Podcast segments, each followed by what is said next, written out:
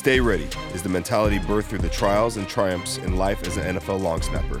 Join me in conversations with teammates, mentors, friends, and family who helped me realize stay ready is so much more. A deeply rooted principle of life in all things faith, family, and football. From Music Row in Nashville, welcome to Stay Ready, the podcast. What's going on, guys? Welcome back to another Stay Ready podcast. And we had to bring back Jared Stillman because a couple weeks ago, he made a bold prediction on who was going to be the next head coach of the Tennessee Titans. And we just found out a couple days ago that you were, in fact, correct on the hire of the new head coach of the Tennessee Titans. What I tell you, I said that if it's right, even though I had no inside information, really no information at all, I just was shooting from the hip, but that if I did, I'd come back here and say, ha, I was right. So it's at least nice to be able to do that. But what was your instinct on that? Uh, I think I the Titans were looking for an offensive coach. I think the really the only thing they have is a quarterback anyways. So I think they were looking for an offensive coach. And I think he, to me, seemed like the offensive coach who wasn't going to hold them up via either money or power, right? Yeah. So like Ben Johnson of the Lions, I felt like he was going to want too much money. I felt like Jim Harbaugh was going to want too much power. And so it started to kind of eliminate options. Callahan comes from the tree, the McVay tree, because Zach Taylor obviously the head coach in Cincinnati. So it just kind of all added up. It, it was almost more like an educated guess. Just made the most sense. Yeah. It, yeah. More so than like, oh, yeah, no, I know what the Titans are looking for, and that's it right there, more than that. Well, even though you predicted that, is that the right fit for the Titans? I mean, I actually like the hire. It wasn't my top choice. I wanted Slowik from the Texans. But it makes sense to me because, like, from a resume standpoint, Brian Callahan is probably where – a guy that would enter the league as a coach should be, right? Yeah. He's been in the league for over a decade, specializes in the offensive side of the ball, which is now in vogue. Didn't call the plays, but none of these guys that come from the McVay-Shanahan group call the plays because McVay and Shanahan call the plays. So, you know, Zach Taylor didn't call the plays. Mike McDaniel didn't call the plays. Kevin O'Connell didn't call the plays. And so these guys go with them, don't call the plays, and then they get their head job. And then they call the plays. And that's what's going to happen here. He's got great lineage. His dad, you know, was the head coach of the Raiders when they beat the Titans in the A F C title game to go to the Super Bowl. And his dad's like an offensive line guru, which uh, I think more than anything gives me confidence that he'll be able to hire a competent staff, even as a young coach. Because the most important thing is not to hire people that you feel comfortable with or your buddies, but it's to have the knowledge base of who would be a good coach if I was a head coach, who would be a good receivers coach? Who would be a good special teams coach? And then the other thing that I think experience that he has and through his connections and his dad and everything else have is the idea of who's not going to be a good coach. Because as much as we focus in on the head coach at the media level, I think, you know, you could probably speak to this better. Like the assistant coaches are the ones who really, you know, touch the players every day. And that in football cannot be overlooked. Yeah, and, and it kind of goes back, you know, Jim Harbaugh was just hired last night for the Chargers, who I think is a great fit. I mean, that was their number one prospect. The Chargers fan base was, like, screaming for Harbaugh for the past, like, three months. First it was Belichick. Then it quickly shifted to Harbaugh when there was an inkling of an opportunity that Harbaugh would leave Michigan uh, to come back to N F L. But they got their guy, which I think is a great fit. But it comes down to, all right, you got the the head coach you want. Who is he going to get for coordinators? And we see in the N F L, we see in college, it's a fraternity. The boys, they boys stick together. Sure. They're loyal to their boys, but that doesn't always equate to success, especially when, you, when you're coming from college now to the N F L or even vice versa. Um, yes, Harbaugh has been in the league before. He was successful with the 49ers, took them to the Super Bowl. Obviously, just coming off of a championship season for the Michigan Wolverines. Um My hope is that it sounds like he's going to try to get the D C from the Ravens, right? Mm-hmm. And but then it goes down who's going to run the offense, who's going to be special teams. The Chargers have one of the best. Well, even then the Ravens may not let him out of his contract. Exactly. So it's like who does he go get to fit those those those roles who are wildly important? Um, you know, I think uh, Ficken is his name, the special teams coordinator who was under Staley two years there in. Uh, with the Chargers. He's you a great you worked for him. No, I wasn't there. Oh, okay. I, I, I was, uh, he came the year after, but he's had great success there as a special teams coordinator. I would hate to see the Chargers not re-up him because Harbaugh wants to have his boys there. You know what I'm saying? So yeah. It's going to be interesting to see how it plays out here in Tennessee, how it plays out in, in L A with the Chargers. Um, I don't want to spend too much time on talk, Titans uh, talk here um, because you get so amplified, you get so ramped up, you know. Um, but let's let's let's touch on Vrabel for a second. These opportunities are dwindling for Vrabel. You know, we're we're seeing there's really only a couple teams left. You got Atlanta, who's now linked to Belichick. We don't know what's going to happen there, and then you got Carolina, and you got the Commanders, right?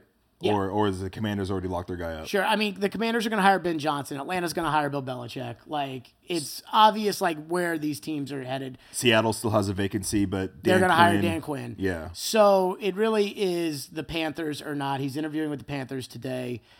I think Vrabel's sitting this one out. In fact, I don't even think Vrabel really wants... I mean, I think he would take the Seahawks job.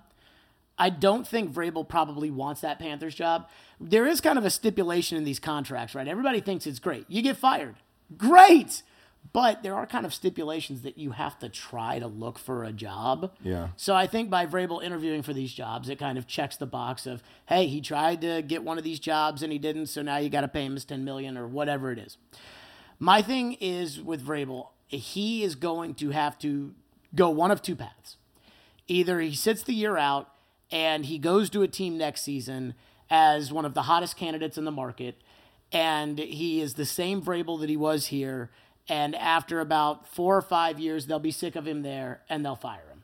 And that's just kind of, and then he's going to go to the next team and do that. Yeah. Like, I've seen that time and time again. The Predators had a coach when they were at their best, Peter Laviolette. That is his entire career. He goes somewhere, he wins, he pisses everybody off, he gets fired. Like, it's very, I think he's done that now with like half the league.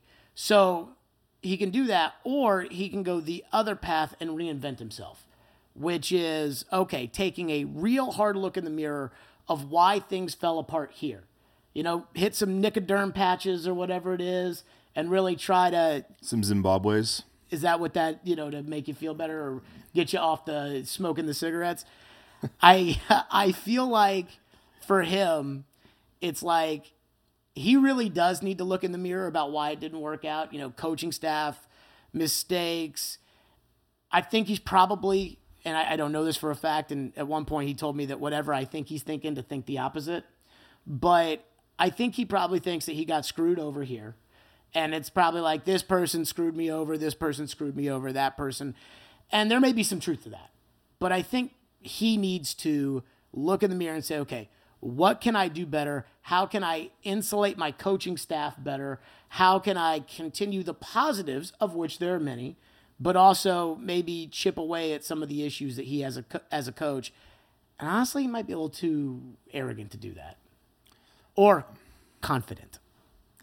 Yeah, I mean, I don't know. I mean, I, I, I want to see him in the league this year, but again, I don't know if he wants to take that Panthers job because it really seems like that's the only direction he can go. I want him in the league too. Yeah. I mean, the idea like the idea that Belichick may not get a job because this Falcons thing is Rich McKay has been there as like Arthur Blank's right-hand man for the last twenty years since he left the Buccaneers. And he's an old school football guy, but he doesn't really do the day-to-day football. He's just kind of the president over all of it. And obviously Belichick is an old school football guy. Yeah. And the idea is that they may not see eye to eye or whatever. And you know how these things work. You know, it's not enough room in this town for both of us. And I'm like, Bill, suck it up and deal with it and go coach the Falcons and break Don Shula's record. But like, I want Bill Belichick in the N F L. I don't want him to coach my team. Yeah. But I want him in the N F L. Same with Mike Vrabel. The idea that Mike Vrabel's not going to coach next year, I mean, I, I think, boo. My thing is, like, I want this to be like the A J Brown trade, where if Mike Vrabel's coaching a team next year, every week people here are going to care about how that team does. It's going to, if Vrabel's good, and it's like the Panthers, like he's not going to be good with them because they stink so bad, but like the Panthers. If they're four and one next year, Vrabel's the story of the year. He's coach of the year. It's and it's going to be like, was it a good idea to fire Mike Vrabel? I don't know, you know. And I I like that. I want the story. I want you know, kind of like this rivalry or like this. You know, was it the right idea? Was it the wrong idea? What was it? That's what I want. What's your heart rate at right now, dude? I took my watch off, but probably getting, like one. Hey, ten. You're getting fired up. Well, no, I mean, but it, I love I love your takes because I think it's really true. It is so true because let's just say Brandon Staley got another head coaching job and went somewhere. Maybe was it? Maybe they were in the A F C West, like the Broncos or something. Let's just, you know, hypothetically sure. speaking, the Chargers fan base hated. They loved Brandon Staley. They hated him the next minute. But yeah, they would be watching closely on what that team was going to be doing. And obviously, if they when they, they meet up twice a year uh, to face off, like, you don't think Packer fans enjoyed beating the crap out of Mike McCarthy? Oh, they love it. You know what I mean? Like For there's sure. like a yeah, absolutely. You know, there's an element to that yeah. of. You know, there's a documentary about the ninety-five Cleveland Browns. Have you seen it, The Football Life? With uh, Belichick on that roster? Yeah, yeah, Belichick and Saban and yeah, all those guys. Yeah, yeah. And basically about how the team moved and the fans were screwed. And the team moved and the plan that was in place. Ozzie Newsome drafts Jonathan Ogden and Ray Lewis, and they become the Ravens. Yeah. And then Belichick goes to the Patriots. And Cleveland's sitting here like with their schminzer in their hands like... Yeah. You know, what, it's the same when your quarterback leaves and goes to another team. Sure, it's like Brady, Brady and Belichick, and yeah, then Brady Aaron Rodgers, and, and, and yeah, it's. I mean, it's the same thing. But uh, yeah, it would be blasphemy if, if Vrabel isn't in the league this year. But he's I, not going to be. Yeah, I understand that because the option is is not great. For is he going to take the Panthers? Would you take the Panthers job if you were him? You knew you could sit out, and get paid, be the top candidate, probably be the Jim Harbaugh of next year's. When you're, when you're sitting out and collecting the paycheck that he's going to be uh, be collecting, I think, why would you even want to coach? Especially going to a team whose owner is controversial. Um, I don't see I don't see why you would. Well, I mean, I think some of it, too, is these guys, like, wake up at, like, three o'clock in the morning and they're like, all right, time to coach. And if you don't have a team to coach, it's probably a very empty feeling. Well, sure. It's like, why do you do what you do? Why yeah. do you snap? And, and, and is it for the money or is it because, For like, the love of the game. Right. Yeah. Yeah. Is, do you think Vrabel's allowed to turn down? Because you said it like in the stipulation with all these coaches had, they have to look for a job you have actively. To try, yeah. But would turning it down show not trying? So in the N F L, nobody really turns down the jobs because all these things are like accepted ahead of like. So they would mutually disagree to not work together or whatever. So I don't think it would be like that. I do think he could turn down a job though. I mean, you can't, like, force somebody to take another job. Yeah. Right? You can't say, like, okay, you have to go. They're offering eighteen dollars an hour at McDonald's. You have to take that job or else we're not going to pay you to be the head coach. Yeah. Like, you can't do that. So I, I think the other thing, too, with Vrabel is Ohio State because Ryan Day is absolutely on the hot seat there. And I don't know if there is a slam dunk college candidate. Now, maybe one emerges over the next year, but Ohio State, I mean, they're not going to take kindly to losing to Michigan a fourth year in a row, yeah. especially if Jim Harbaugh's not there, which we know he won't be. So that could be another option that presents itself for Vrabel to go back to his alma mater and coach at Ohio State. So your prediction, Vrabel sits out this year, weighs his option next year, collect a nice paycheck this year, live life, enjoy life, take the stress off yourself a little bit, reinvent yourself, look yourself in the mirror, and just revitalize, a lot of Marlboro Lights. Just revitalize yourself next year and, and hit the market hot. Because yeah. he's, he's young. He's a young coach. Yeah. He's a fiery head coach. He's a successful head coach. And right now, like, I'd have to imagine, you know, I don't I don't necessarily see, like, the culture that Vrabel wants to instill is really going to translate to quick success in Carolina. I think that Vrabel would probably... Maybe Atlanta, be, though. If Bobby Slowik doesn't get either the Seahawks job or the Panthers job and goes back as the offensive coordinator of the Texans, and they have another good year with C J Stroud, because if C J Stroud has the same year that he yeah. had this year, then he's... He's the hot guy. He's officially, like, a made man now. Yeah. At that point. Then Slowik probably becomes the number one candidate. And then Vrabel probably slides in number two next year. Yeah. And there's going to be seven jobs that are open. What about Vrabel to Atlanta, though? I mean, is that even realistic? He well, did have his second meeting. Yeah, what, yesterday or two days ago? Yeah, but they've had second meetings with a lot of people. I think what this is, is I think Bill... is playing hardball, wanting things his way. Sure. And they want Bill, but instead of, okay, Bill, we'll give you what you want, they're probably waiting out Belichick here. Yeah, and they're like, all right, well, we're going to go get Mike Vrabel on a second interview. But if you're eighty years old like the owner is, you want to be good, you want Bill Belichick, you're going to find a way to get Bill Belichick. Yeah, I think I read something about how the front office doesn't want Bill to be associated with the... the Falcons, just because of the power that he demands. So, th- again, that's that Rich yeah. McKay. Like, like Terry Fontenot is the G M, right? You think Terry Fontenot is going to tell Bill Belichick what to do? No. So you see, like, that's where, yeah. if I'm G M of the Falcons, I'm telling the owner, like, oh, no, Mister Blank, we don't want to bring this guy in because Bill's going to push that guy out the same way Bill pushed Bobby Grier out, yeah. who, by the way, takes credit for Tom Brady.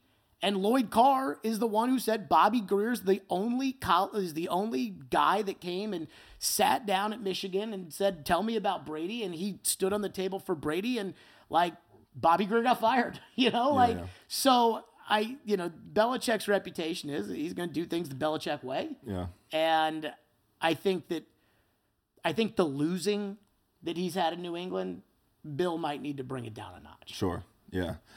Let's, let's, let's, let's keep it on the Titans talk real quick, because there's one more part that I want to talk about. It's Derrick Henry. It's pretty clear he's not going to be a Titan. What makes you say that? Well, I mean, listening to his podcast with uh, with Taylor and, and Will, it sounds like it's pretty clear that the direction the Titans want to go maybe doesn't involve Derrick. And I think he's going to go out and try to capitalize on his market and his value while he's still healthy and young. And had He's a, not young. He's thirty. Dog, I'm thir- going to be thirty-nine, so yes, You're a he's long young. snapper, bro. Yeah, but he's, he's he's a running back. He's still very productive. Let's just put it that way. He is productive. Yes, let's put it that way. So maybe not young, but productive. Why not go chase a ring? So, I mean, the way I would look at it is, a lot of times I think people often project, like, their own feelings as to what they would want onto what somebody else would want. And so I don't know. Like, I know Derrick Henry says he wants to win a Super Bowl, but at what price? Because I don't know what the market is going to be. What did he make Derrick last year Henry. for the Titans? twenty million dollars? No, he made, like, I think ten and a half. Okay, well, I was way off. ten and a half in cash. Okay. You yeah. know, the, the cap hit, yeah, you yeah, know, yeah, whatever, but yeah. ten and a half in cash. Okay. So the market for a running back is probably, for a free agent running back that's thirty years old, most teams would probably want to make him part of a one two punch yep. with a back that can come out of the backfield and catch the ball and everything else. It's probably like two and a half, three million. They can incentive it up to sure. five million. You know, when you see a report that's like, so and so, Matt Overton signs a deal for up to six million. You know, it's not really six million. Yeah, yeah. So he could sign a deal like that. Like, that's what Zeke got, yeah, I think, in New yeah. England. And so that's what he's probably looking at. When it comes to the Titans, you know, there's all this talk about power structures and who's in charge and who. And uh, I was talking with somebody yesterday about the Titans' new power structure, how they've empowered the G M with final say on the roster, and then they promoted the assistant G M into, like, this president role, but it's not, like, a football thing, but it is, which is kind of complicated. But they're like, at the end of the day, you know, the owner, they all report to the owner. I'm like, well, no, duh. Like, that's every team. It's that way. And so quarterback decisions are not made by the coach and the G M. Yeah. The quarterback decisions, like, the owner is involved. When we're talking about a quarterback, the owner's involved. Like, oh, we're going to, we've got the number two pick in the draft. Well, do we want to take Drake May out of U N C? I don't know, Mister Overton. What do you think we should do? Well, you know, I really want us to go with a young quarterback. You think he's the best young quarterback? I do. Okay, let's draft him. Okay, Mister Overton, we're going to draft Drake May. Like, it's not like the G M is like, ah, I told you, stay out of my office, owner. So when it comes to Derrick Henry, yes, Brian Callahan probably has an idea for what he wants. Yes, Rand Carthon probably has an idea for what they want. I would assume their long-term vision, long-term, doesn't yeah. include Derrick Henry because, yeah. again, Derrick's thirty. But, I mean, could I see the Titans owner saying, hey, where are we on Henry? And them saying, look, we think that he has value to us, but we think it's probably at about two point five million dollars a year. Sure, absolutely. And then the owner saying, well, I want to keep him. Let's pay him six and then make sure that we have him. And then if you're Derrick Henry and you hit the market and the best offers are two million dollars, three million dollars, and the Titans are going to offer you eight million dollars or something like that, then where does the respect with the money and the desire to chase a ring, where do those go hand in hand? Yeah. I, I is there any is there any teams that come to mind quickly that, you know, you would think that Derrick would attract, like, as far as, like, I mean, he mentioned Dallas. I mean, he lives there in the offseason. Sure. That's where Holmes at. You could see Jerry Jones going and getting the, the, the flashy player like De- Derrick Henry. Him and Tolly Pollard in the backfield, you know, match those two as the one two punch. Um, do you see any teams that w- could be good suitors for Derrick? I think if I were the Buffalo Bills, I would look to add Derrick Henry because, yes, James Cook is very good, but he fumbles the ball too much. And I think about the wind and the weather and everything else, and it's like I want a back that can pound the ball. And I go back even to how they lost this last game, where they were clearly trying to run the clock out so that they wouldn't give Mahomes the ball back, and they were expecting that they'd make the kick. But they really didn't want to give Mahomes the ball back in regulation. And they could not pick up the yardage in order to keep the clock running and get it. And I'm like, could you have done that with Derrick Henry? And not so much the, all right, we're going to run it right up the middle with Derrick Henry and you try to stop it. But more so the idea that Kansas City's saying, okay, we're going to have to overcommit here on Derrick Henry because yeah. if they hand it to Derrick Henry and he breaks one tackle, it's going to be a first down. So now let's drop a safety in there. And then that allows Josh Allen to do, you know, something, whether it's with his legs or with his yeah. arms. And then I think the second thing when it comes to Buffalo is they got a serious problem on their hands with Stephon Diggs. I mean, that is a serious problem. And guys like that, sometimes I, I say you have to bring in the T V guy. And you're probably thinking, what am I talking about with a T V guy? Odell Beckham Junior is a great example of this with the Ravens. They paid him fifteen million dollars. Odell Beckham is nowhere near worth fifteen million dollars. Yeah. That's the Lamar tax. That was, Lamar said, I want either DeAndre Hopkins or Odell Beckham Junior DeAndre was with Arizona. They don't want to trade any picks in order to get him. So they said, okay, we'll sign Odell Beckham. So they did. That had nothing to do with Odell. I guarantee you their analytics department, and the Ravens are a very smart organization. Their analytics department was saying, don't do this. Do not do this. And they sat there and they said, well, you know, we're trying to get Lamar to put pen to paper. We're trying to move on. He's demanded a trade. Let's just do it. Yeah. And so they did it, even though Odell Beckham, I mean, he's fine, but he's not. You know, I mean, he's good, he's good for one or two catches a game. Yeah, he's fine. Yeah. So, but they paid the fifteen million dollars, and I'm sure that the owner would tell you that Steve Bisciotti, this is the best fifteen million dollars I ever spent because it got Lamar Jackson to sign his contract and to com- stop with all the complaining and the yeah. demanding the trades and everything else. So, what's going on in Buffalo with Diggs and Allen, and I wonder if adding Derrick Henry to the group maybe gets everybody there excited to run it back a little bit. And then it adds a leader into the room that, quite frankly, can probably talk with Stephon Diggs, because I'm sure Stephon Diggs probably has respect for Derrick Henry. Yeah. I mean, I think the entire league does. But Derrick alluded to, you know, kind of a potential suitor during the trade market uh, deadline. And there was talks of, you know, Derrick being traded. There was talks of him being traded during the draft, talks of him being traded you know, before the trade deadline, and he kind of alluded to an A F C team. He didn't say who. I think he said two A F C teams that were contenders. That were contenders. Do you that think made Bu- the playoffs. Do you think Buffalo was one of those? I think it was the Ravens and Kansas City. I think those are the two teams that I circle. The Ravens have been consistently looking for that veteran running back that they can really, you know, they brought in Dalvin Cook recently. I think before that it was Melvin Gordon that they yeah. had had on their practice squad. So the Ravens were a team that was kind of looking for it. The Ravens, you know, this year, I'll give them credit because they've spent a boatload of money on this year's team. They may get a Super Bowl out of it. Yeah. But a guy like Derrick, I think they say, okay, we put him with Lamar, and now all of a sudden that is literally the best one two punch that you could have running the football, and Lamar could throw it. And when he said that, oh, it would have blown up, I think it's either Baltimore or Kansas City. Yeah. Because if Patrick Mahomes' team had acquired Derrick Henry, I I think there's a sense of everybody going crazy about, oh my God, what would that look like? And even now with I mean, Pacheco, him and him and Pacheco would be right. pretty nasty. And so I those are the two teams I think it was. Now, do you think those those two potential teams that we were just talking about here, and I want to give shout out to Bustin' with the Boys because that's where the podcast is at with sure. Derrick Henry and Will Compton and, and Taylor Lewan. And, by the way, I have to give them a lot of credit. Not yeah. only have they gotten better as as hosts doing a show. They're doing great. But more importantly, Derrick Henry goes the entire year, does a press conference every week. Yeah. After every game. So he does two, two every week. Goes an entire year, every year without saying anything. Never says anything. Nothing of note. Then every year, right after the season's over, he hops on the bus and like spills the tea like he's on Oprah's couch. Yeah. I have never seen that from like a pro athlete where they're like, I'm never, ever, ever going to say anything. And then I'm going to go over here and I'm going to say everything. Well, it's not even him. Michael Chandler's the same thing with him too. Who's Michael Chandler? Oh my gosh, dude.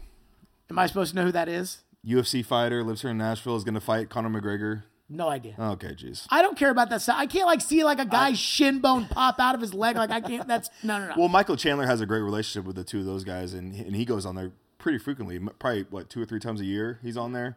Yeah, and he's sometimes he co-hosts it, but he's on there quite a bit, and he he spills his tea too. I mean, and that, that's the cool thing about the podcast. I mean, it's like it's like Pat and, and Aaron Rodgers. You know, like you have that relationship, you have that that continuity, and people feel comfortable and, and safe to uh, talk about things they want to talk about.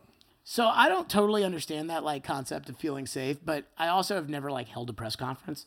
I mean, then again, I, like, you know, I have callers that call in and yell at me, so maybe it's similar, but maybe not, you know, where there's all these other people here and it's like, well, I'd rather not say what I want to say.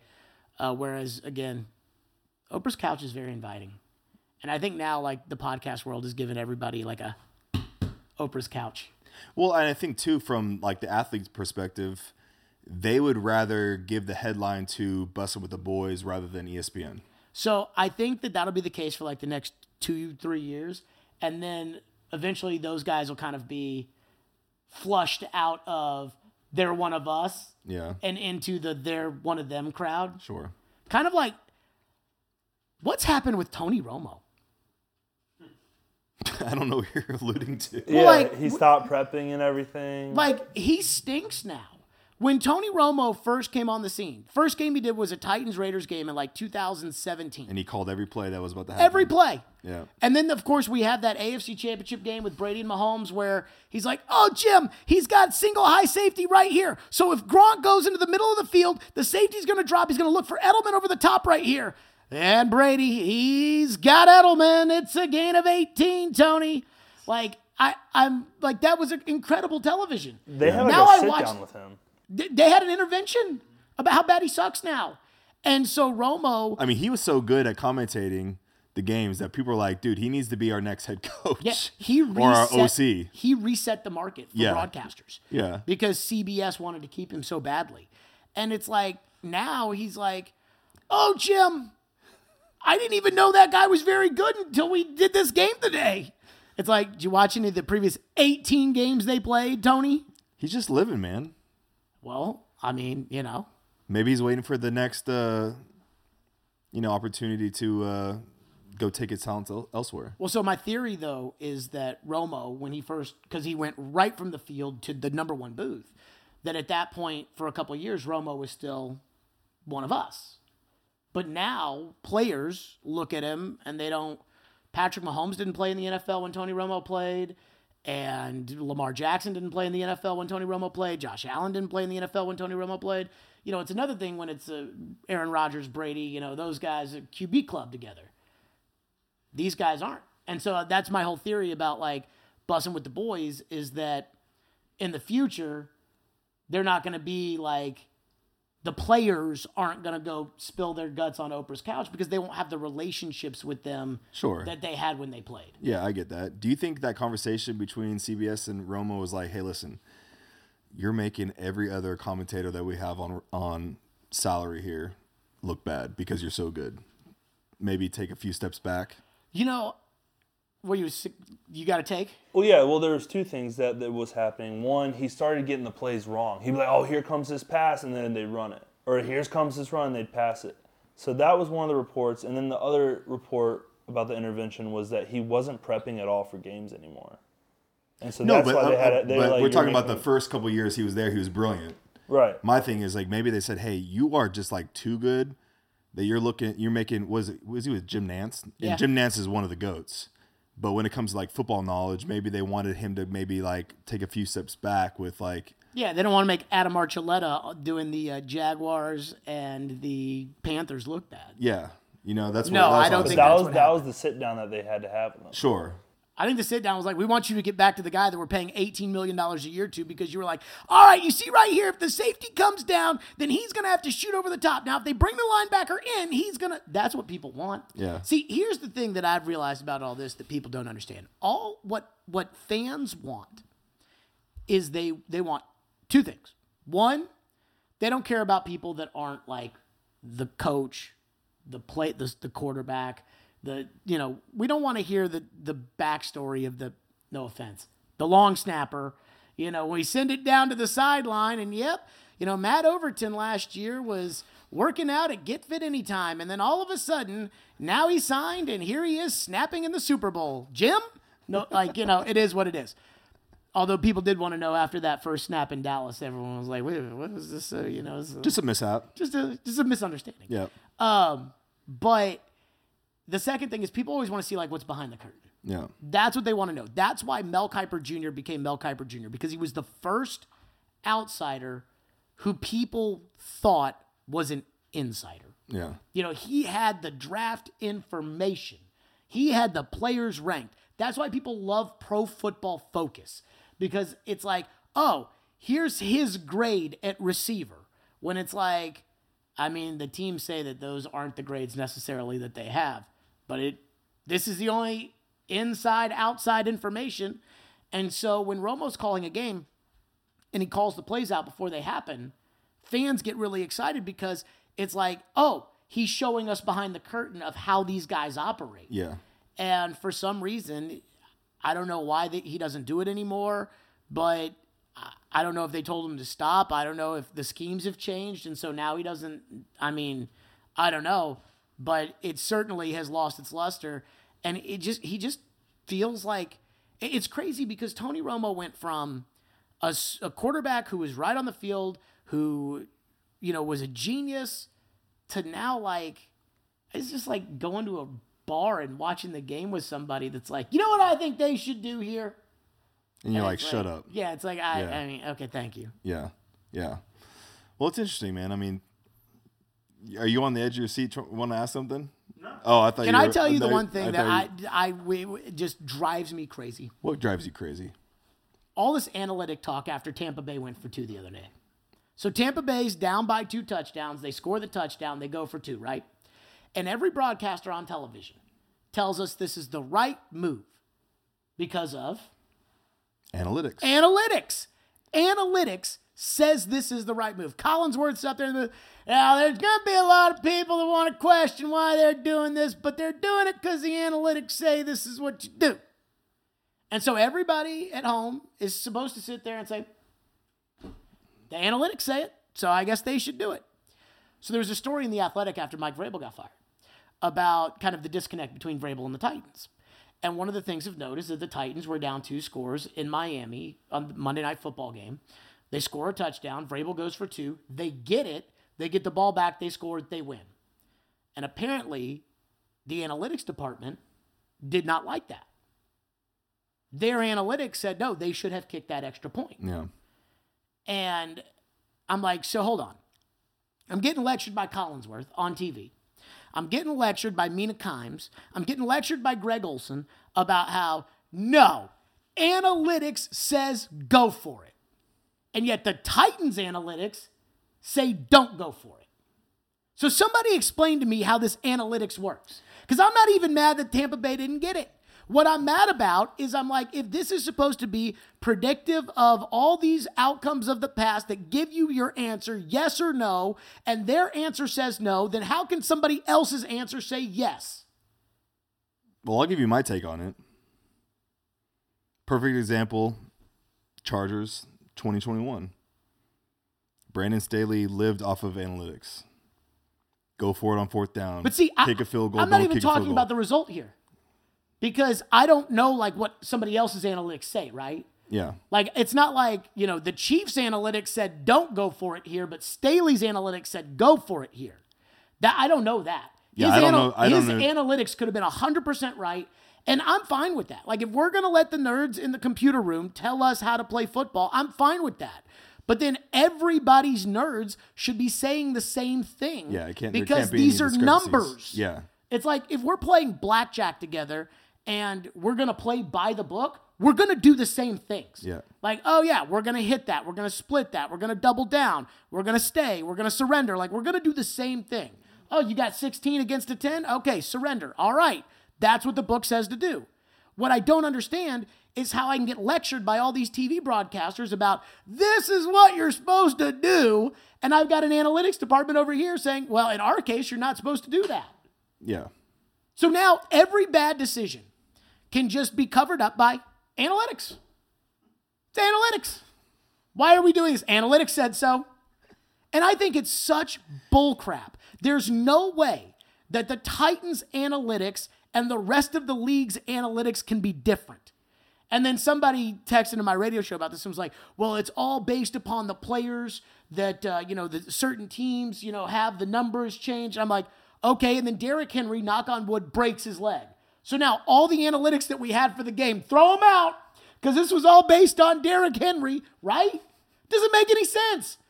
So instead of people getting on T V and lecturing me, and trust me, I do plenty of lecturing, you know, where I'm like, hey, you guys need to understand that this is how this is supposed to go. So I understand it. But before everybody gets on T V and starts telling me when some teams go for two, and again, I don't care. I don't have a problem that Tampa Bay didn't do it or didn't get it. I don't have a problem that the Titans went for it and did get it. I don't, whatever. But before they start getting on T V and start saying, ha, listen, fans, this is why you have to do this because analytics says it. You need to show me the chart and the numbers that say why I have to go for it. Because the other team's analytics said I didn't have to go for it. So you tell me. So you're, you're just upset that there's a discrepancy across the, the entire board of what numbers are right and what you stay true to. Right, because it, it can't it's, be right. It's yeah. It's math. Yeah. I never I never thought your heart would, would get this high off of analytics. But it's just so stupid. No, it is stupid. It's like everybody's treating us like we're idiots because, you know, it's like, well, like Mina Kimes posted a uh, a TikTok where she was like, a lot of people have been asking me about the two-point conversion, and so here's why you do this. Because if you score and you get it, then you can score again and win the game. And if you don't get it, then you can score again and go for two, and then you can get it. So it gives you the possibility of winning the game. And, like, yes, I can count. Yeah. Like, I, I understand the difference between six and seven. Like, I got it. But what I don't understand is why I'm an idiot if I kick the extra point. And then it's like, oh, no, no, no. The Titans analytics think you're an idiot if you go for two. But everybody just told me I'm an idiot because I didn't go for two. And what it's a- like, it can't be that way. It can't be that. So if you're going to hammer me over the head with analytics, you have to show your work. This is third grade mathematics. Like, how did you get there? sixty-eight divided by three. Show me how you got there. I didn't know we were going to go on a tangent on analytics, but I will speak on analytics because we were a very analytical-driven offense in uh, L A with the Chargers when I was there with Staley. We went for it on fourth and one a lot. Did they show you the math ahead of time? No, of course, and I'm awful at math, so I probably wouldn't even understand it, uh, even if they did show me. But you know, Brandon Staley, his philosophy was like, hey, I believe in my team. If it's fourth and one, we're going to do it every single time. That's not analytics. Based based off of, it's not, but based off of field position, all do you kick the P A T? Do you kick the field goal? Do you all, and there was times where I'm like, dude, Brandy, Brandon Staley has balls of steel, and I love this guy. But then it came to a point, and we were very successful on a lot of fourth and ones, fourth and two. You had Herbert, you had uh, Keenan Allen, you had Mike Williams, Eckler. We had we had a really good offense. But there came a point in time where we're now fighting for A F C uh, West. We're fighting for a playoff position. We got Kansas City at home with Patrick Mahomes. We just beat them earlier in the year on the road. Yeah, but those we, were like fourth and fives. But there, no, but we we didn't kick the field goal in the red zone right. twice. I believe it was twice. And we didn't convert. That's six points right there. And what happens? Number fifteen and number eighty-seven and all the Swifties, they get the ball late in the fourth quarter, go on a game-winning drive, and we lose that game. We lost the A F C West. A Wasn't poten- that a walk-off touchdown? It was. Yeah. It was a. It was like as you know, less than twenty seconds left in the game or something like that. But it took us out of A F C West contention, and then it put us back. We had to win the next game. We had to beat Vegas on the road uh, to get in the playoffs, and we ended up losing that game. You just needed to tie them. We just need, yeah. And then Brandon screwed that up too. How did he I, screw that one up? What because happened? I think he he went for it deep in like your own territory. He okay. went for it, didn't get it. It was a fourth and short. Well, he was notorious for doing that kind of stuff. If he had punted, the Raiders would have just like bled the clock out because they would have made the playoffs. We both would have made the playoffs right. in that scenario, yeah. Right. Yeah. But instead, because he went for it, didn't oh, get it. Then I don't the remember it. It was such a crazy game that game. I don't remember that one. Yeah. But yeah, it goes. That's that's my most recent recollection. And again, early in my career, there was always talk of analytics. Hey, we're going to hire this guy from Stanford or whatever to come work these numbers sure. and give us the best scenarios. And I think it's been a thing for a while, but now it's like now on when you're watching the game, it's like forty-seven percent chance conversion rate if you do this. Like it's now part of the game where fans are now tuned into the analytical side. But to your point, it's it's it doesn't match up all the time because it's all it's all.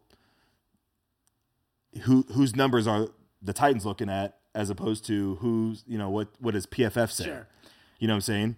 But I think my thing with analytics is, like, either you're going to do it, and if you do it because analytics say do it, that's fine. But explain it. Yeah. Like, show the work. Like, you know, the anal- if you want to be a head coach in the N F L that runs your team off of analytics or an organization that hires a head coach to run off of analytics, that's fine. But when you get up there at the podium after the game, you need to say, I didn't decide to go for it. Analytics decided to go for it.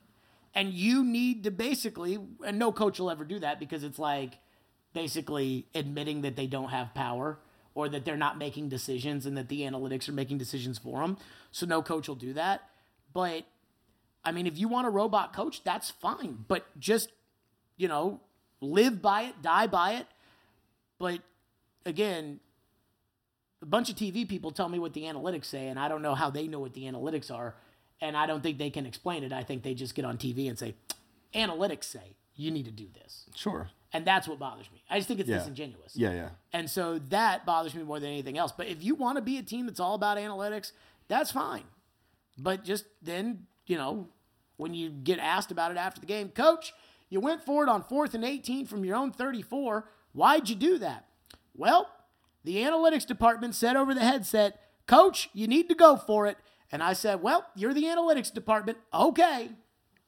I mean, no coach will ever do that. Yeah. But I just, I, I'm not like an anti-analytics guy. Because again, the anti-analytics guy would say, well, that's dumb because uh, the Titans analytics said don't go for it. They went for it and they won the game. So analytics, what do they know? And the Buccaneers analytics said to go for it, and they lost. So what's that tell you about analytics? Ha, ha, ha, ha. And I'm not that guy. I'm just saying, it doesn't make any sense. If all of our math is based upon, you know, these pre- predictive outcomes off of past history, then everybody's analytics should be the same. So the analytics that Mina Kimes is lecturing me on and Greg Olson and Chris Collinsworth should be the same analytics that the Titans analytics department would have to agree with, but apparently they don't agree with because the Titans did that in Miami. So you can't just throw a blanket over it, tell everybody they're stupid and they don't get it because of analytics. It's like a math test. Again, everybody's answer on the math test is supposed to be the same. English, history, those answers are not going to be the same. Unless it's just like, you know, who was the Native American that did this in this in the history test? But my point being that, like, in math, which is what analytics are, in math, it should all be, you know, this is the answer. Yeah. Okay, go do it. But again, people have different answers. Yeah. So that's what. Well, I don't mean to cut you off from your analytics rant uh, because we're uh, short on time, but I really wanted to bring you on here just to give you your flowers on calling the.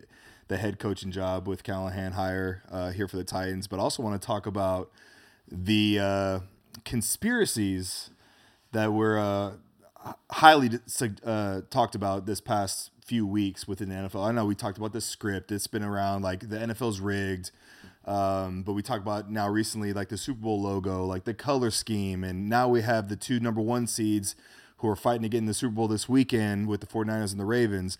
Do you buy into any of the conspiracies that we're hearing out there about the N F L right now? No. But if you follow that up by saying, do I buy any of the conspiracies about the N B A? Yes. I buy the N B A, I think, is such a freaking joke. Football, I think it's on the up and up. You know, they're sending out this referee to do the A F C title game. Yeah. And apparently he's like the best referee for road teams in the N F L. And so people are pointing at that saying, oh, they're trying to get Patrick Mahomes in the Super Bowl. I'm like, folks, Patrick Mahomes doesn't need the referee's help to get into the Super Bowl. Yeah. I mean, he did take it last year in that A F C Championship game when they hit him out of bounds. A foot, you know, a yard and a half out of bounds. But I don't buy into that. I, I think the league, because I don't think the league needs it. Like, I don't think the N F L needs the Dallas Cowboys in the Super Bowl the way that baseball needs the Yankees to be good. Yeah. The way basketball needs the Lakers. I'm sorry, but, like, if the Milwaukee Bucks are in the N B A Finals, like, there's a pretty good chance I'm going to be busy that day and miss the game. If the Lakers and LeBron are in it, I'd probably find my way to watching it.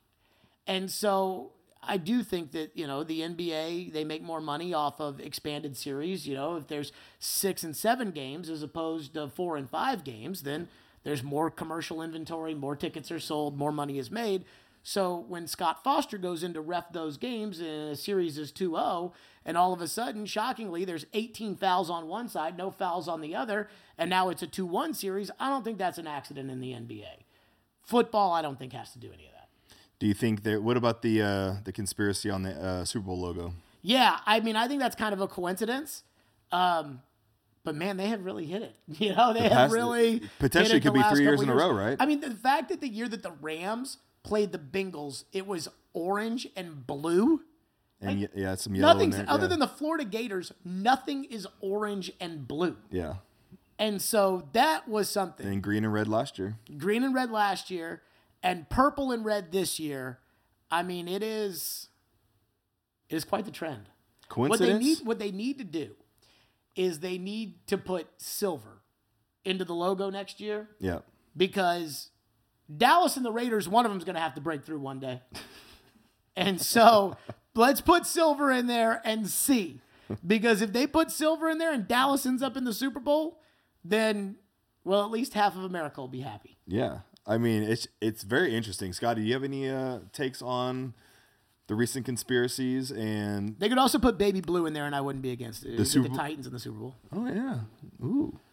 Well, um, you already named one conspiracy theory about the A F C road thing, so either the Chiefs or the Ravens have to win. They both can't be in, so one conspiracy might die this weekend if the 49ers get in. So see, that's like one of those, like, you know, psychic things where it's like, and I don't know exactly how they do it, but it's like, I see somebody that was really important to you. And it's like, oh, yes. And so it's like in the A F C, one of these conspiracies is going to live, right? Yeah. Now it all gets blown up if Detroit wins, yeah. right? Yeah. So, you know, then if Baltimore and Detroit are the Super Bowl, then it blows up both the logo myth and the referee. I don't want to say myth, but theory. Gotcha. I mean, the whole referee thing. I mean, do you think that that's a thing? You play in that league. I, Are you I, still technically on the Chicago Bears? No. One week deal. Th- those don't exist, do they? Practice squad, yeah. Because practice squad, as soon as the, the season ends, that practice squad uh, contract ends, and then most of those guys will sign a futures deal. Oh, yeah, yeah, okay. Yeah, I wasn't in the future plans for the Chicago Bears. Darn.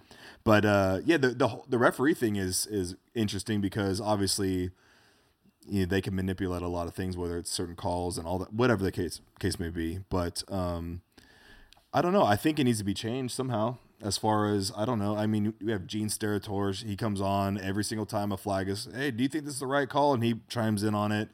Um, I don't know how re- the refereeing can get better. I don't know if it's adding another set of eyes on the field. First or... of all, I think the referee in the booth is totally crooked.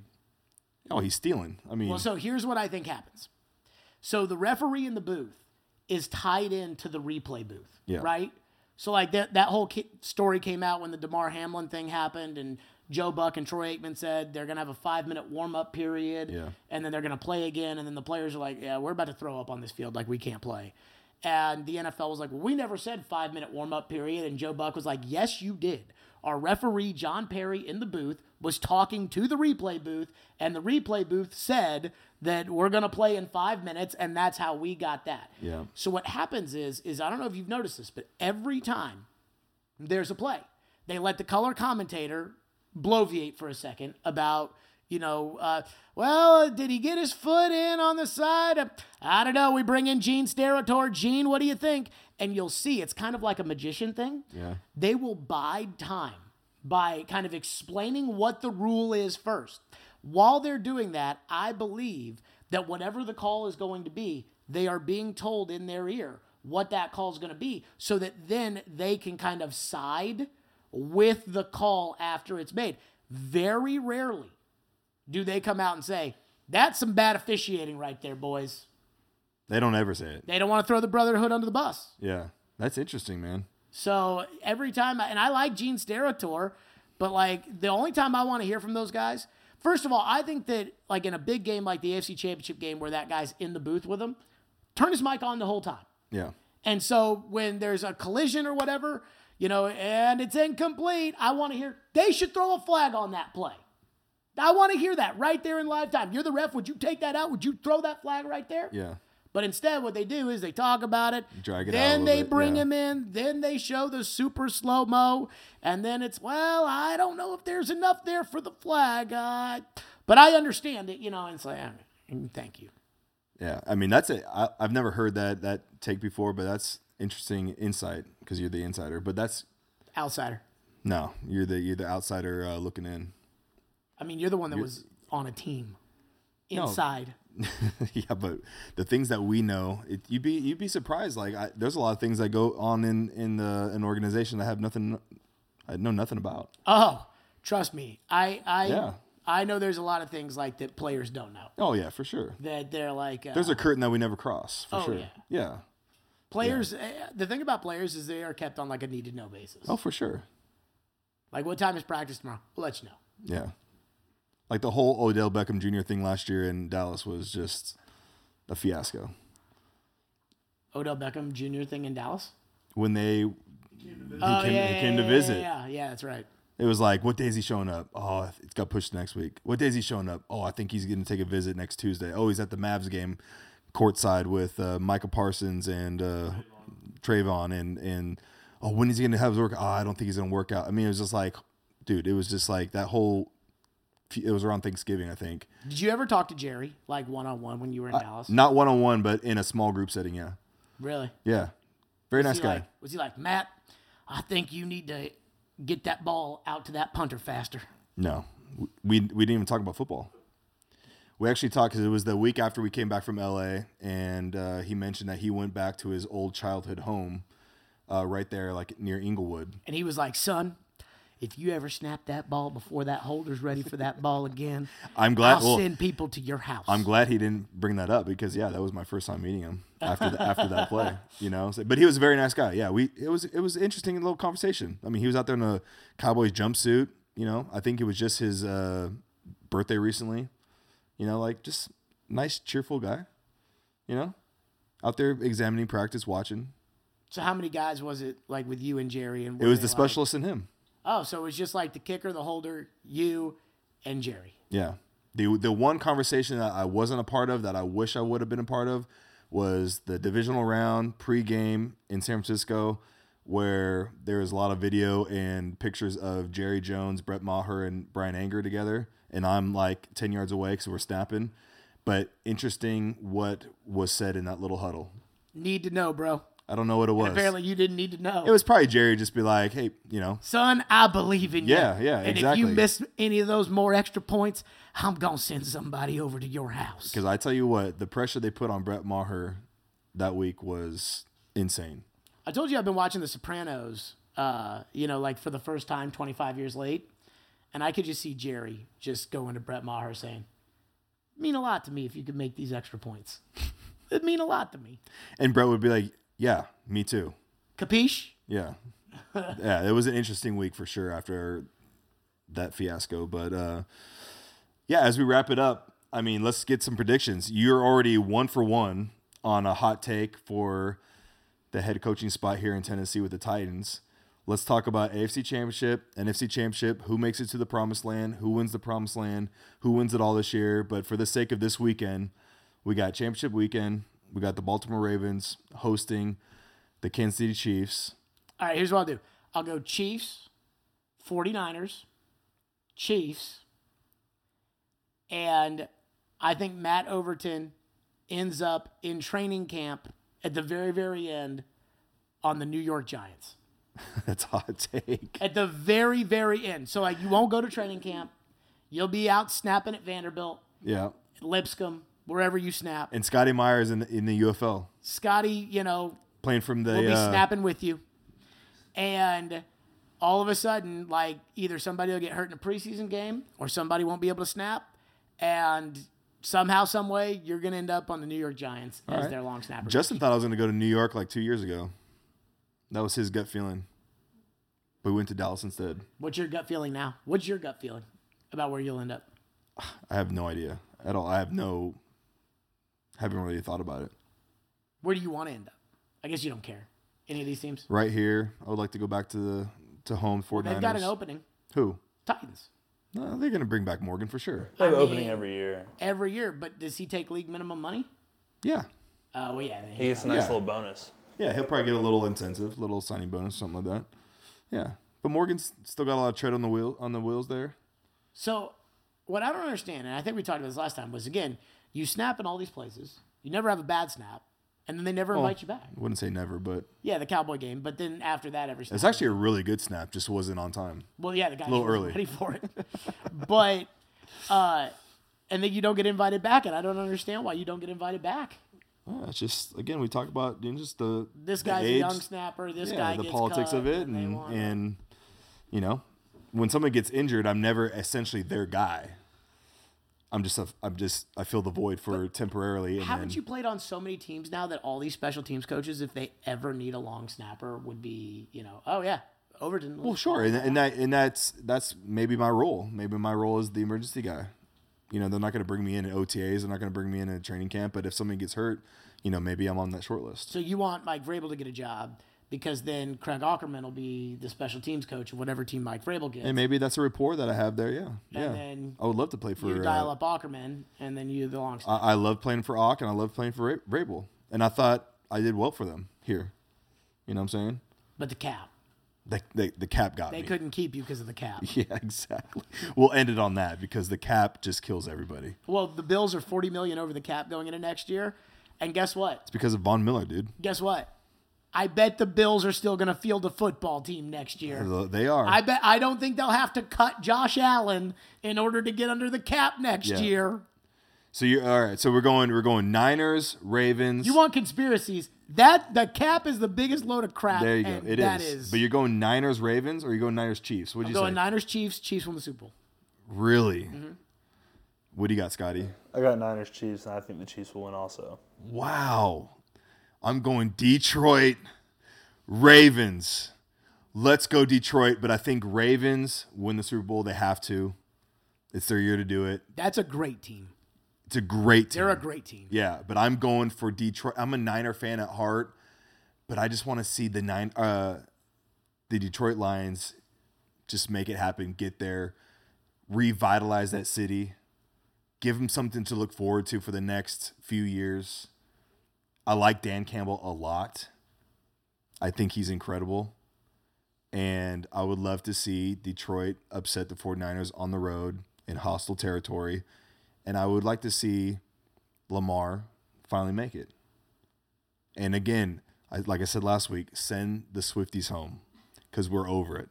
I, I'm actually on their side now.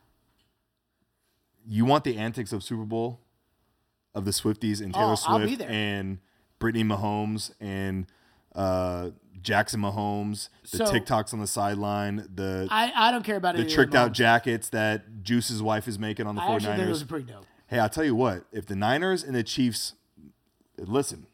If the Niners and the Chiefs meet in the Super Bowl, does Juice go to his wife and say, hey, listen. No more jackets? No more jackets for the Chiefs. No. You already did it. And I'll tell you why. How many tickets do you think he's going to have to buy for the Super Bowl if he gets there? Uh, at least ten. Okay, how much is that going to end up costing him? Uh, fifty grand. Okay, so how nice would it be if they sell some freaking jackets? Yeah. Well, I think she's doing it for the uh, Shanahan's wife now. Like, like she's like on fire as far as like everyone reaching out to her, and she'll probably end up doing a jacket for whoever's performing. Uh, maybe the uh, who's performing at halftime this year? Usher. Usher. You think Usher wears a no a Juice jacket out there? No, but do you think that if you get in the league next year for the New York Giants, that Bree's going to be wearing a New York Giants Juice jacket? Absolutely, we're going to get one made. See, see, there you you, go. You look good in uh, navy and red. See, oh, yeah, get a colors. Juice jacket. Yeah. What I feel very so. Here's my my quick take on the Taylor Swift thing. I want to say what's how do you pronounce last? Juszczyk. Juszczyk. Okay, but he goes by Juice. Yes. Okay, I just want to get the name correctly out there. So people, you're like, send the Swifties home and this. I it's so really, good for the game. I really am starting to feel bad for Taylor Swift because she's not asking for any of this. Like, what she's supposed to do? Be like, ah, oh, babe, I was going to go to the game, but now I'm not because people are going to flash a T V camera on me. Or what is she supposed to do? Like, go into witness protection and, like, watch the game? Like, I'm not mad at Taylor Swift and, about this. No, but I just feel like people are making this about her, and that's not fair because she's not trying to make this about her. No, but she probably knew what she was walking into. Well, what is she supposed to do? Not go to the games? I don't know. Maybe just not date Travis Kelce. Okay. So congratulations. You can't be happy because it'll make other people watching T V upset. Would it be as big if she was dating somebody that wasn't as highly known or as superstar as Tra- Travis Kelce, it would be as big as it is? Yes. Yes. So if she was dating a... Okay. The Panthers hired a head coach. Is it Vrabel? It's not. Bobby Slowik? No, it's not. The Buccaneers offensive coordinator, David Canales. Hey, he's good. Wow. Breaking good. News live on the podcast. He's good. The Panthers got their guy, huh? Who is it again? Dave Canales from Here's the Bucs. Dave Canales from Buccaneers. He huh? is a quarterback resurrector. Geno Smith as the quarterback coach in Seattle last year, Baker Mayfield this year, but he can't take Baker with him. To so Carolina. Bryce Young is going to be resurrected? I guess. Or are they going to – no, they can't draft it. One of the top guys, huh? Because no, they, Chicago they get, has that pick. Yeah, yeah. They're going to use it on a long. Let me ask you this: we we do have out. to wrap up. Scotty has a free agent combine. Actually, he's got to fly out too. Oh, he's got a, he's got a snapping combine out in San Diego. John Carney, he's going to ball out there and do great. Um, I know you got to get to something soon. We have a meeting coming up soon. Um, Justin Fields or the number one pick? What do you what do you got? Quarterback. You're taking a quarterback mm-hmm. in the draft. Yeah. Why is that? Because Fields isn't good enough yet for me to not take what people say is a really good quarterback prospect. And who do you take with the first pick? So I would rather have the second pick here because I don't want to take Caleb Williams because I don't. I think he's off his rocker and that bothers me. But I can't not take the top player on the board, so I'd have to take Caleb Williams. So you don't think it's more advantageous to keep you, – you think there's no promise for Justin Fields in Chicago? I mean, I don't think that there is as much promise for Justin Fields in Chicago going into year four and developing into a star quarterback as there is that this number one pick can be a star quarterback. Do you think he goes to Atlanta? Um, and I mean, Belichick coaching him? I don't know, dude. I kind of like uh, I kind of like Justin Fields in Seattle. I could see that. We don't know who the coach is, but I could see that. But I don't think Belichick wants Justin Fields as his quarterback. I think Belichick's going with like an older guy like Kirk Cousins. And Kirk signs for another sixty million dollars, fully guaranteed deal. Mm-hmm. Jeez. As his own agent, representing himself. Doesn't he do that? Does he represent himself? I think so. I think he's got an agent. Well, his agent's done very well for him. Yes. You know? So you think Justin Fields out, they use the number one pick, they don't trade it away, and they take Caleb Williams. Correct. And I think they get a second rounder for Fields. Gotcha. I think they get a second rounder and a conditional like pick in the next year's draft. Yeah. Similar to the Carson Wentz trade from Philadelphia yeah. to Indianapolis. I got you. All right. Well, that's good. The analytics got my heart rate up. Obviously yours too. I appreciate that that take. Um, thanks for taking the time out. I love having you on, dude. you are Stay ready. Dude, you you are ready because I, I, I text you and you're like, I'll be there. Like three minutes from my house. Hey, I need I need the hot takes because you got them. Oh, I got takes. Yeah, and you can go on and on and on, and you're fired up. I love it, man. What do you got the rest of the day? You got your own show? Well, I mean, we got the coach's press conference today, and then I got to yell and scream oh, about that. And you got a lot. Yeah. Yeah. Maybe, maybe let's get get you back on uh, leading up to the Super Bowl. Yeah, for sure. Hopefully those some of the conspiracies this weekend are, are put to rest. Here's what you need to do. You need to tell McAfee that he should do the Stay Ready podcast from the Super Bowl. I'll be at the Super Bowl, and we'll just hook him in on the Stay Ready podcast. I don't know if I can get a credential right now, but uh, that would be awesome. We'll work on that. I'm pretty sure it's pretty hard to get a credential for uh, Radio Row. Oh, I could get you on Radio Row. With my podcast, that would I think is very, very difficult. Well, you could do it from my Radio Row setup. Oh, I gotcha. Or a hotel room. Or that. Which, honestly, that's what probably ho- what he would prefer because there would probably be... What, ho- what hotel should we stay at? The Luxor. Really? Yeah, Radio Row is going to be at Mandalay Bay. Okay. And the media hotel next door is the Luxor. No, I was thinking like, I don't know. The Palms would be kind of cool because it's a little bit closer to the stadium, kind of on that side. It's not on the Strip, but then uh, I'm a big Bellagio guy. I don't do Vegas because I, oh, I, I haven't been in Vegas in a while. As we talked about gambling, blackjack. I like the earlier. Wynn Hotel, too. I do it a lot, and uh, I just don't sleep when I go to Vegas, and I don't like that. Or we just go old school and go to the Hooters Hotel. Oh, that and, hotel and, sucks. And, and pay uh, one hundred fifty bucks a night. That hotel sucks. Well, thanks, Jared. Everyone. Uh, stay ready. Yeah, stay ready. Have a good weekend, and we'll see what the outcome is after this weekend. Is it going to be the Chiefs and the Niners, or is it going to be Baltimore and Detroit? We shall see, but have a great weekend. Stay ready.